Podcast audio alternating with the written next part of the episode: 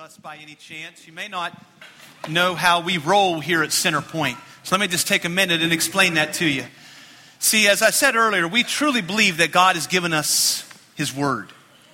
And this is God's not just directive to us, it's not just a list of rules and those kind of things, but it is, it is God's means of communicating His character and our relationship with Him to us.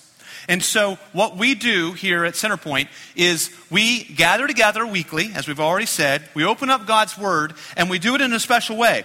We, we take books of the Bible and we work through them verse by verse, paragraph by paragraph, chapter by chapter, through the whole book to try to understand what the message is that God has given us. See, it, my desire as the main preacher here on Sunday morning is that I would not set the agenda for our topic, but that God would. And so, months ago, months ago, it was God's plan and sort of laid out for us as we think through what we're going to be talking about. It was God's plan that this morning we would be at the end of Ephesians chapter 4. And we're going to talk today about a topic that Scripture has pointed us to. And the beauty of this, the, the, the great comfort for me is that I know that God's Spirit is intending to speak to your heart about the topic for today. Now, we've been walking through Ephesians chapter 4. We started out at verse 1 in the beginning of the summer. We called this the, the summer of Ephesians 4 the masterpiece life that God intends for us to have. We saw in the very beginning, if you open up your Bible to Ephesians chapter 4, you can see some of these, these expressions. Clear back in the first verse of chapter 4, we're challenged to walk in a manner worthy of the calling to which we have been called. And so we see that, that what God is, is really doing here is He's challenging us in our walk with Lord. And by, by walking with the Lord, what we literally mean is our everyday life. So what God is doing here is He's now getting into our business and He's going to deal with the everyday aspects of our life. And it's a challenge for us to walk in a manner worthy of what Christ has done. And we saw that, that what this meant as we, as we walked through this together, we, we saw that what this manner would, of life would look like.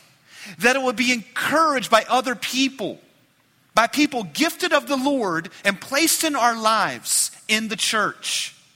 And so we would gather together, as Ephesians 4 12 through 16 talks about here, and, and pastors would be brought before us, equipped by the Lord to equip us to live out what He's called us for.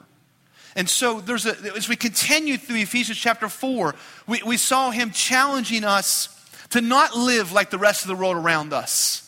That because we are new creatures having God's Spirit in us, our lives should be different. We shouldn't walk as the Gentiles do, as those that are, that are outside of Christ. Our life should be dramatically different people should look at our lives and they should say, there's something weird about that guy. There's something different about her. They don't act like the rest of us. And that difference is the presence of God's Spirit in our life. We saw this, that we're not walking as the Gentiles do. And in verse 25, you can see how this looks like. What is this differentness? Is it how we dress or the clothes that we wear or how we do our hair or the shoes? No, it's not those things. It's the words that come out of our mouth. It's the attitude of our heart. It's who we depend upon to meet our needs. So we don't lie and we don't steal. And we, we don't rage in our anger. We don't have bitterness and hatred in our heart. As a matter of fact, we're forgiving people. The topic today is forgiveness. That's what we come to today. Forgiveness. Now, forgiveness is tough for some of us. It's, it's a challenge to forgive. I heard a counselor one time say that if you were to go into the, the treatment centers that, that counselors work in, if you could just convince people that they have been forgiven, the vast number of issues that people are dealing with would be taken away. Because so many of us, we don't experience the forgiveness that God intends for us to have. We don't, we don't feel that forgiveness before the Lord. And so, consequently, we aren't able to live out the forgiveness with others. Forgiveness is a real challenge. And I want to tell you about a guy who had to walk the road of forgiveness. His name was Phil. Very involved in the leadership of a local church. It wasn't our church, okay? You don't know him. But he's very involved in the leadership of this church and heard people come up front, like me, okay? Come up front and talk about forgiveness. And talk about that we need to forgive other people. Forgive other people just the same way that God in Christ has forgiven us, we should forgive one another. Now, Phil was a leader at the church. He believed in forgiveness. He believed that he had been forgiven by God through Christ, and he thought in his life he was living out that forgiveness.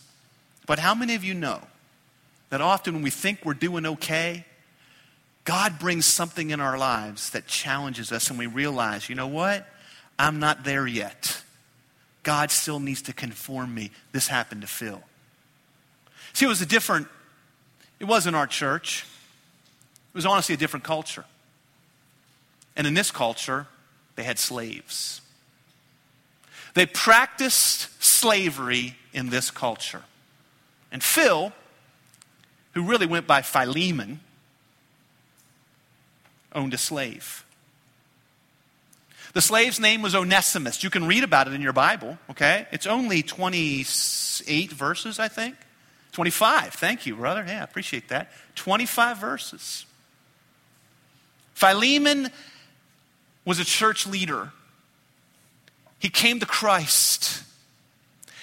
And a man that he owned, a bond servant of Philemon, stole money from him and ran off a thousand miles away to Rome. And in Rome, he met a man you know his name. His name is Paul. And Paul, the Apostle Paul, the one who wrote the book of Ephesians now, led Onesimus to Christ. The runaway slave, the thief on the run, he led him to Jesus.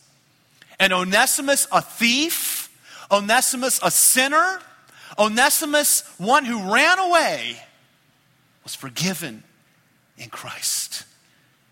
Have you been forgiven today? Let me tell you, when the burden of the guilt of your sin is taken away through Christ, it is a wonderful moment. It is, it is an awesome moment to experience, it's a wonderful moment to watch. And this happened to Onesimus. And as you read in the book of Philemon, Paul tells him, tells him to do something that was shocking to Onesimus. You know what he told him to do? You know what the Apostle Paul told Onesimus to do? He said, I want you to go back. I want you to go back to Philemon. I want you to go back, and when you go, I want you to carry this letter with you. And Paul handed him the letter of Philemon, written to Philemon. And as you read the book of Philemon, you see what Paul is telling this slave owner to do.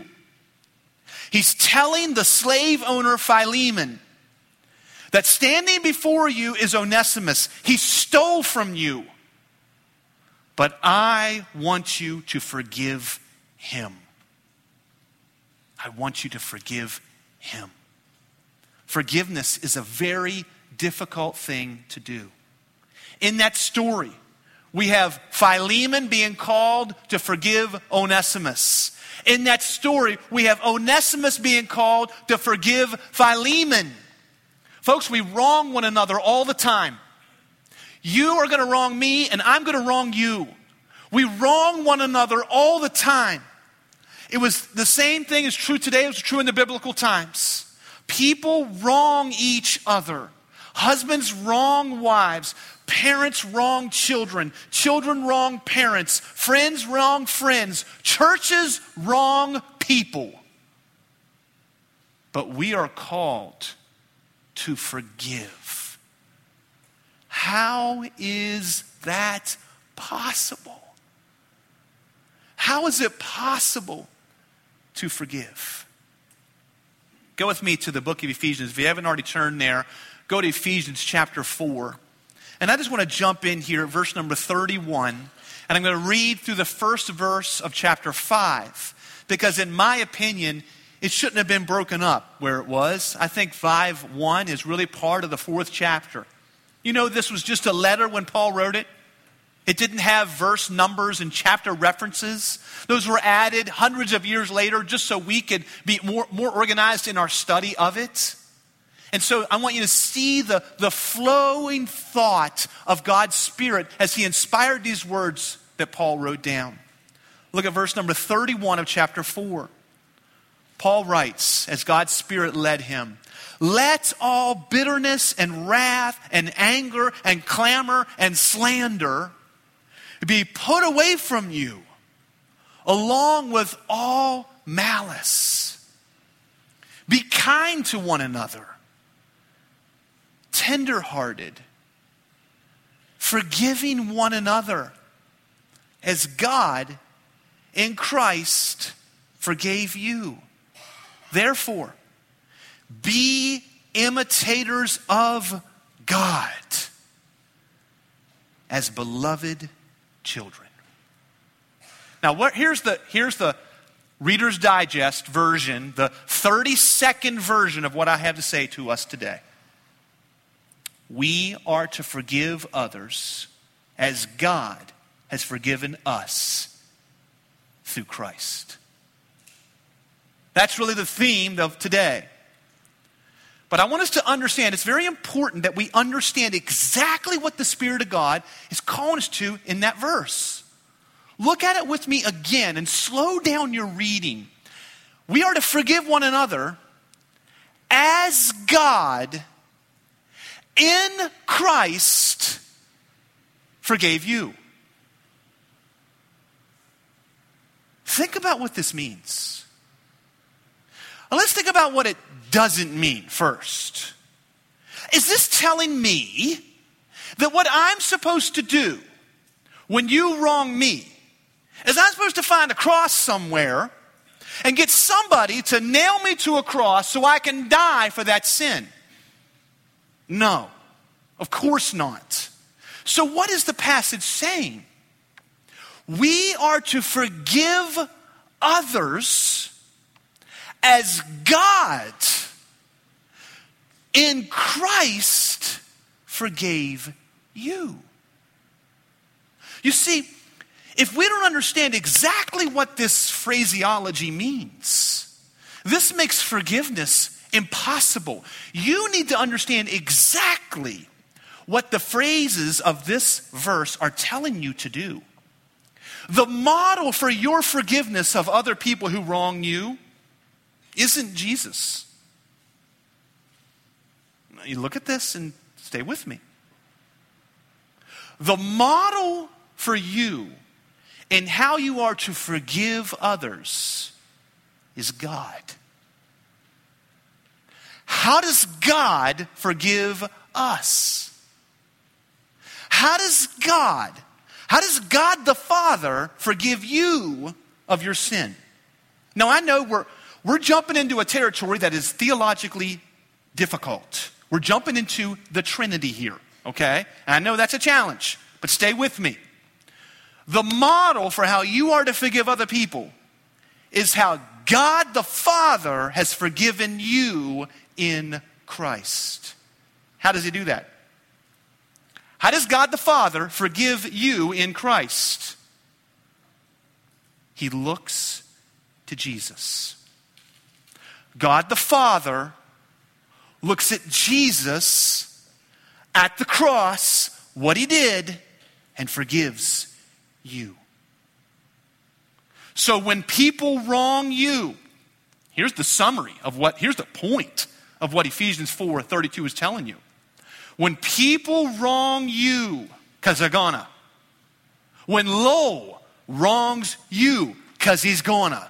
We're all sinners. It happens. You know where you're supposed to look? The same place God does. The same place God does.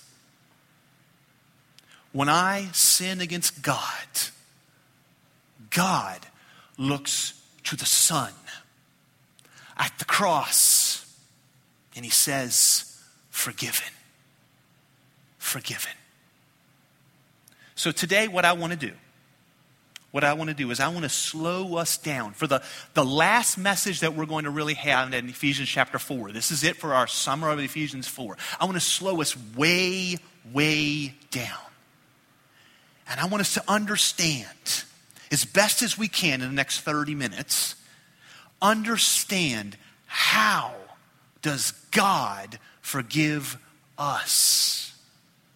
And my real driving point here is I want us to forgive others as God in Christ has forgiven you. You ready to go on this journey with me? You're going to need your Bible, okay? You're going to need your Bible. And if you don't have a Bible with you, you can run back in the room and get one.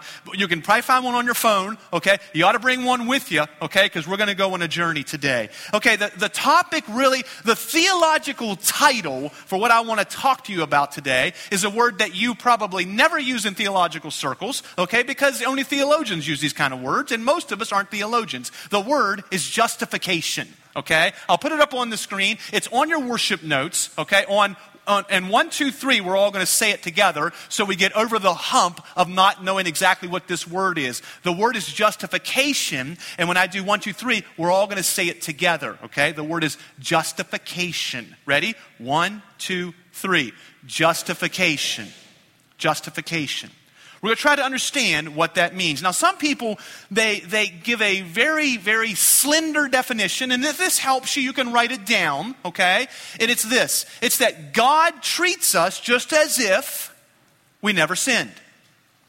That's what justification, that's a, that's a way you can remember, kind of a shortcut version of what justification is. And that's fine.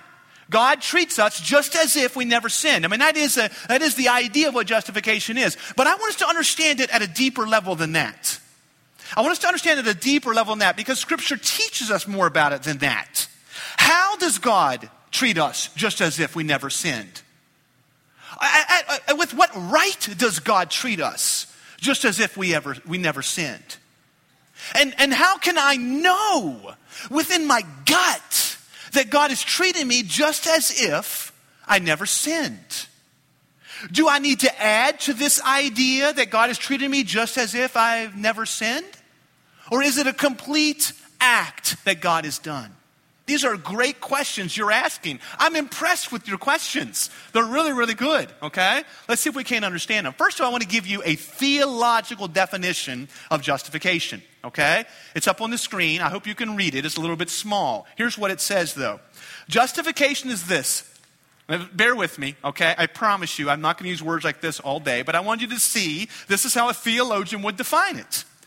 It is, justification is the divine forensic act of God based on the work of Christ upon the cross, whereby a sinner is pronounced righteous by the imputation of the righteousness of Christ. That's what you have. Some of you are laughing at me. That's the definition. I don't use those words either very often, but that's the definition of what justification is. My goal is that you will understand this before you leave here today, and I think you will. I think you will. In order to get there, we're going to we're gonna, we're gonna leave Ephesians 4 for a moment, and we could go a whole host of scripture passages. I gave them to you in your worship notes. I encourage you to read them this week. Okay, spend some time looking at that Romans 3 passage and 1 Peter 3 passage and, and Romans chapter 4 and Romans chapter 5 and Romans chapter 8. I don't know how many I listed. I forget now. I don't have my worship notes. You have to just trust me. It's there. Find it. Spend some time this week understanding what this divine forensic act of God is, whereby God has said about you God has proclaimed and declared it to be true of you who are in Christ, that you have the righteousness of Christ. It has been given to you who are in Jesus. It is a finished act, a divine act, like an eclipse. Going across a sun was a divine act of God. You can't argue with it. Justification, in my mind, is even greater than that. We see a hurricane spinning around down here in Texas, and we're like, oh, the creation is incredible. No, the Creator is incredible, but greater than the nature, greater than what we see that, that science can observe, is this act where God has made the judicial decision. This is a, this is a, this is the word of a judicial court where God has looked at you a sinner in all your sinfulness. Philemon, the slave owner, to Onesimus, the thief, both of them, once in Christ, God looks at them and declares them righteous. Does not give them the means to earn it. Doesn't say if you follow these rules, I'll give it to you someday. Doesn't give a formula for how to be a good boy he looks at Onesimus, the thief. He looks at, Philemon, the slave owner. He looks at Lo. He looks at you and says, Because of your faith in my son Jesus, because you have put your faith, only your faith in him, I declare you righteous.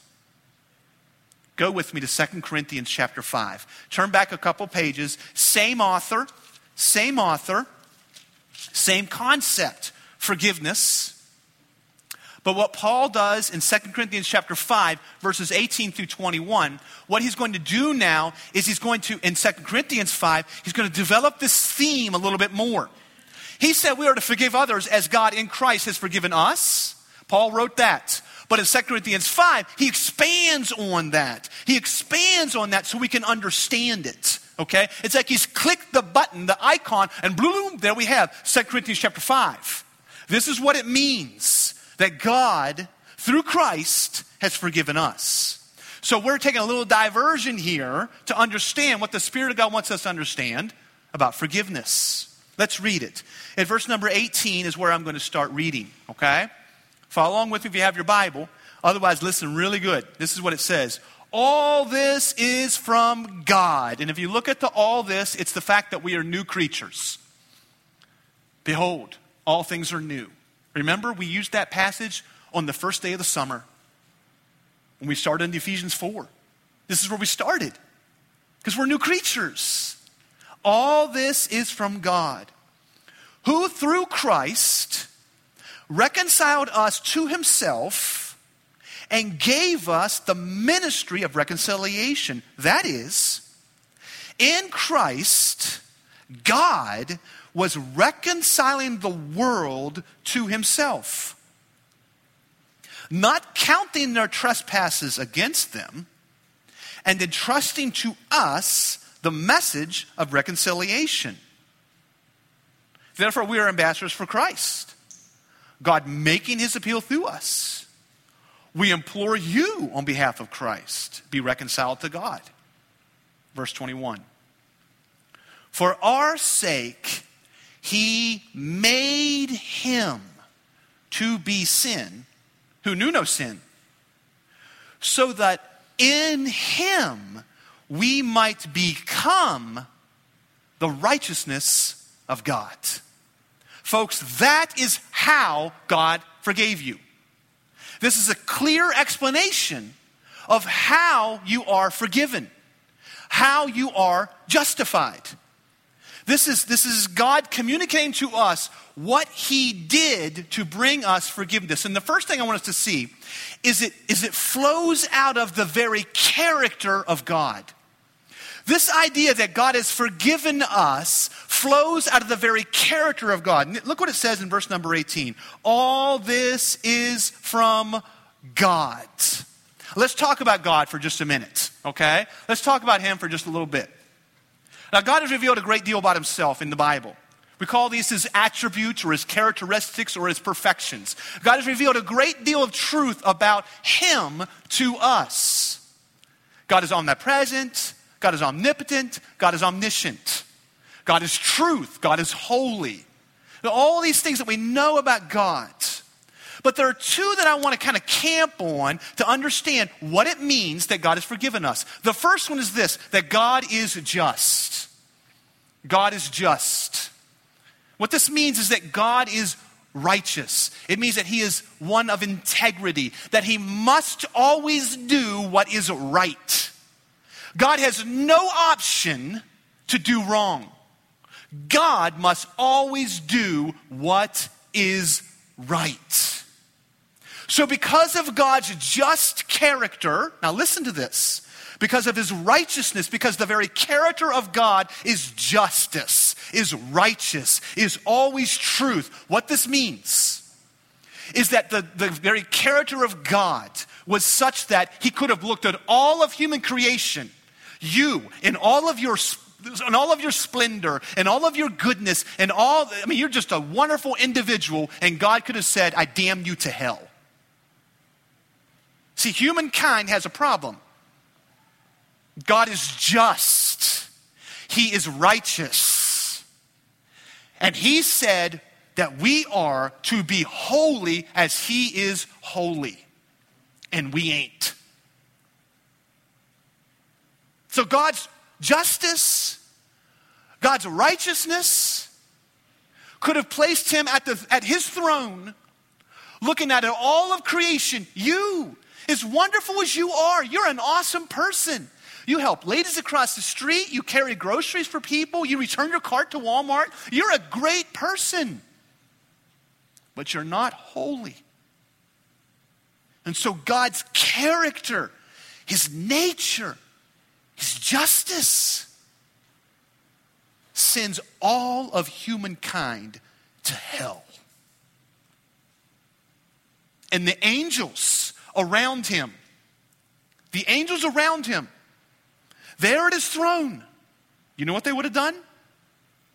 When he threw us all into hell? That it went, You are just, God. You are just. People can't violate you. You are righteous. Yea, God, you are just. That's what the angels would have done. But praise God, that's not all of his character. God is also loving. He's loving. Now, that doesn't mean that he really, really likes you. That's not what that means, okay? Loving doesn't mean he really, really thinks you're cool. He likes the way you look. You know, you do your hair really neat. That's not what it means. It means this that God's nature God's way, God, God's, God's character was that he will sacrifice for the good of the one whom he loves. So John 3:16 said this, for God so loved the world that he gave his only begotten son that whosoever shall believe in him shall not perish but they will have eternal life. So, see, in the very character of God, we, we've got, He's completely just and He's completely loving. So, so how are we going to do this? How can God be just and loving at the same time? How can He do this? See, pause for a minute. I'll get back up there in just a second. I'm telling you, people don't understand forgiveness of God. They don't understand it, and it robs you. It robs you of what of the love that God wants you to have. Because people think that God forgives the way that you do. People think that God forgives the way that you do. You see, if I wrong you, if I steal from you or I bust in the headlights on your car or something, okay, and you see it, you're like, man, that stinking low, he busted the headlights in my car again. What's wrong with me? I don't know. But he did it again. And you, because you're a pretty cool guy, you know, you're pretty forgiving. You're like, well, pff, jerk, Lowell. I'll, I can buy another one. I forgive you, Lowell. See, that's how you and I forgive. It's not even forgiveness, really. We, we just choose to look over it. I, I, I say sometimes, some people view the forgiveness of God almost like God is a giant eraser, okay? Like a giant, think about a giant pencil, huge. I'm holding it now, okay? Giant eraser on the end. And God sees your sin and he's like, eh, I, I kind of like that kid, you know, so there, I erased it, okay? You can thank me later. Oh, look at her. Look what she did. Just like Lowell, she busted out a headlight. Um, erases the sin. Here's the problem with that. See what it does is it takes you, takes you, puts you at the very center of all the universe, including God. And God says, I like you. So I erase, I erase your sin. That's not what he does. That's not the plan of God. That's not the plan of God. No, go back to our passage. Verse 18. This is all from the very character of God, who through Christ has reconciled us to himself and gave us the ministry of reconciliation. That is, now let's go on to verse 19. In Christ, God was reconciling the world to himself. See the work of God. See that this is all God. It's a divine act. Remember our definition of justification? It's on the bottom of your worship notes. It's a divine act, a divine forensic act. It is all God. You add nothing to this. There's no you and God working together, so now you're justified. No, no, no, no. It is all mono God, all God. There's no synergy between you and God where He's working with you so that you'll then forgiven. That's not the plan. It's all from God. He is doing this. Well, what is He doing? What is He doing? Let's look at the plan of God. That is, in Christ, God was reconciling the world to Himself, not counting their trespasses against them. He didn't count your trespasses against them. Now, if the Bible, if the passage ended there, we'd have a problem. How does a just God not count your sins against you? Remember what it meant to be justice? Remember what it meant to be, to be just, that is?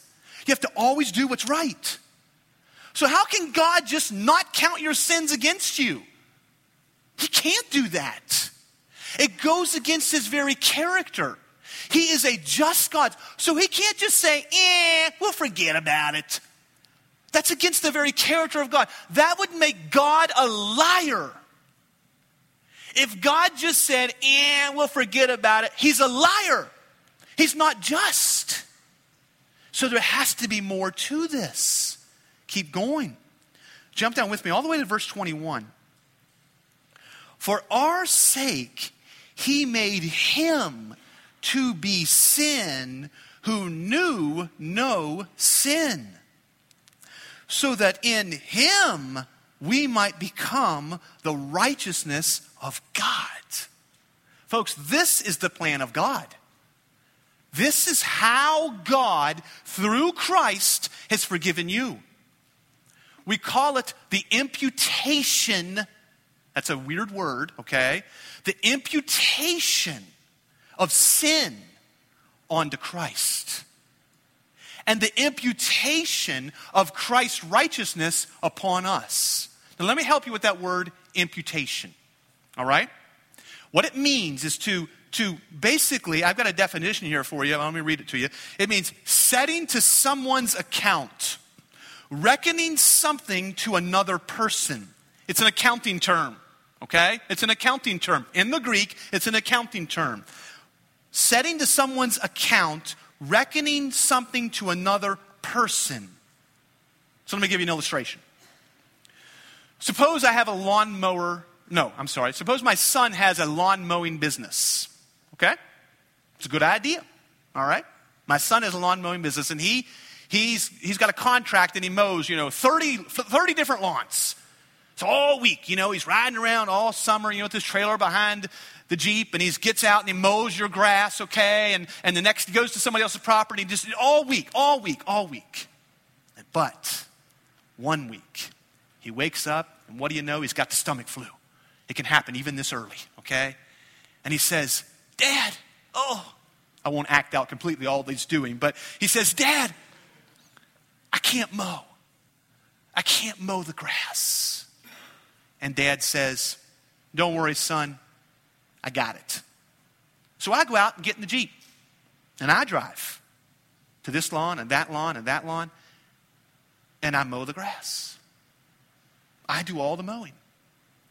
Well, you, uh, we're mowing for you. You've contracted with. Actually, he's mowing for you. You've contracted with him. You walk out, you look at your lawn, you're like, sweet. He was here. He mowed. I'll write him a check. Put it in the mail. You mail it off. Okay. In my little scenario, who gets paid? The son. Who did the work? Me, man. I did. I did the work. And imputed to him was the work of mowing. Imputed to him. He didn't do anything, but I, I gave him the credit. I gave him the credit for the work done. This is the plan of God. Go back to it now. Verse 18. He's not counting their trespasses against them. But verse 21 tells us how. For our sake, he made him, Christ, to be sin who knew no sin. God, through a judicial, divine, forensic act, placed upon his son, Jesus, the sin of lo and you and all of humankind. He placed onto Jesus sin, who knew no sin. And Jesus died for that sin. This is how God forgave that sin. This is how he did not count that trespass against us. Because the trespasses were imputed to Christ. And so when Jesus died as our substitute, imputed upon him was the sin of the world. And he died there. And he died a wicked death. History and tradition affirms that they nailed him to a cross and he hung there for several hours and the world grew dark and Jesus gave up his spirit and died. And the curtain that separated man from God. The curtain there in the temple of God that represented the barrier between man and God ripped in two from top to bottom. It fell open because the trespasses of God's children had been imputed on Christ, and when he died, the penalty had been paid. This is how God, through Christ, has forgiven us. That is the plan of God. Hear how 1 Peter says it in chapter 3, verse 18. For Christ also suffered once for sins, the righteous for the unrighteous, that he might bring us to God, being put to death in the flesh this is the gospel. This is what it means that God has forgiven us. But it doesn't end there.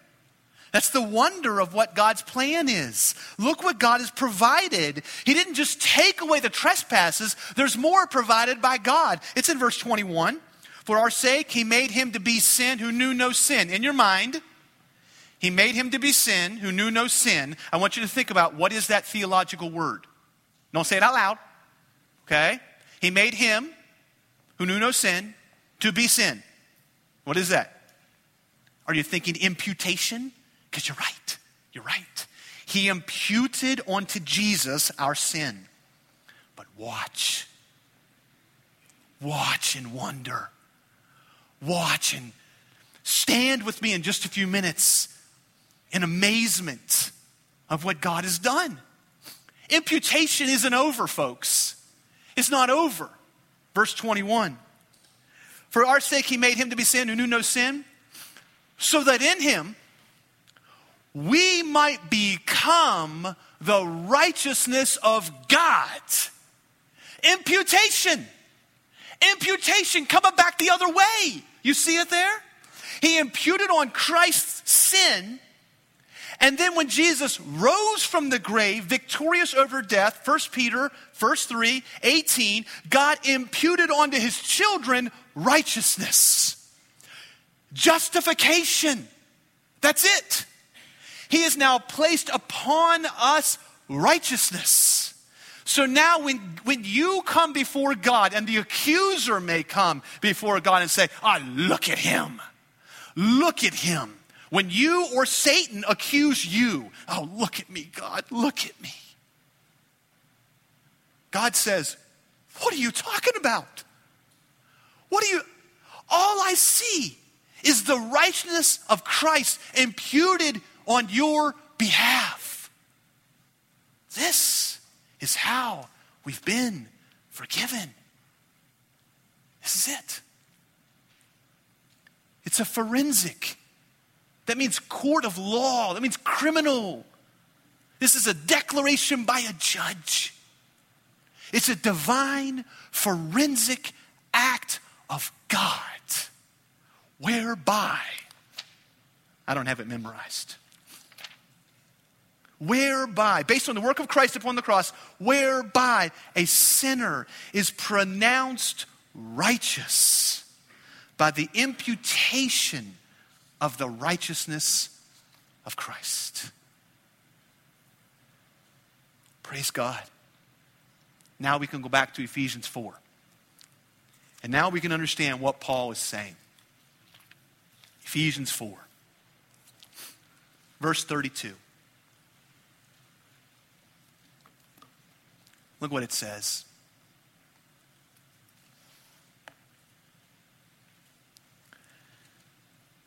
Be kind to one another, tenderhearted, forgiving one another as God in Christ forgave you. Therefore, be imitators of God as his beloved children. So, when wronged, because it's going to happen, right? It's going to happen. People are going to wrong you. You're going to wrong other people. The call here that the Spirit of God has for us, when wronged, do like your dad. Do like your dad. God, who though our sin was great, though our most righteous acts are nothing better than filthy rags, God, when we wrong him, looks to Christ and says, That has been handled. That trespass has been dealt with that sin has been imputed upon Christ. So I will do likewise and forgive one another. Let's pray. Father in heaven, Lord, thank you for your grace. Thank you for what you do, did, and are doing to continue to bring us forgiveness. Lord, we on our own, so far from you, so sinful against you. Your justice called for our eternal death, but your love drove your Son to act on our behalf, and we receive what you have done by grace today. We are amazed, Lord. So we stand before you as your righteous children, not on our works, lest anyone should boast, but we stand before you, righteous Lord, and we sing your praises because you alone are worthy. Amen.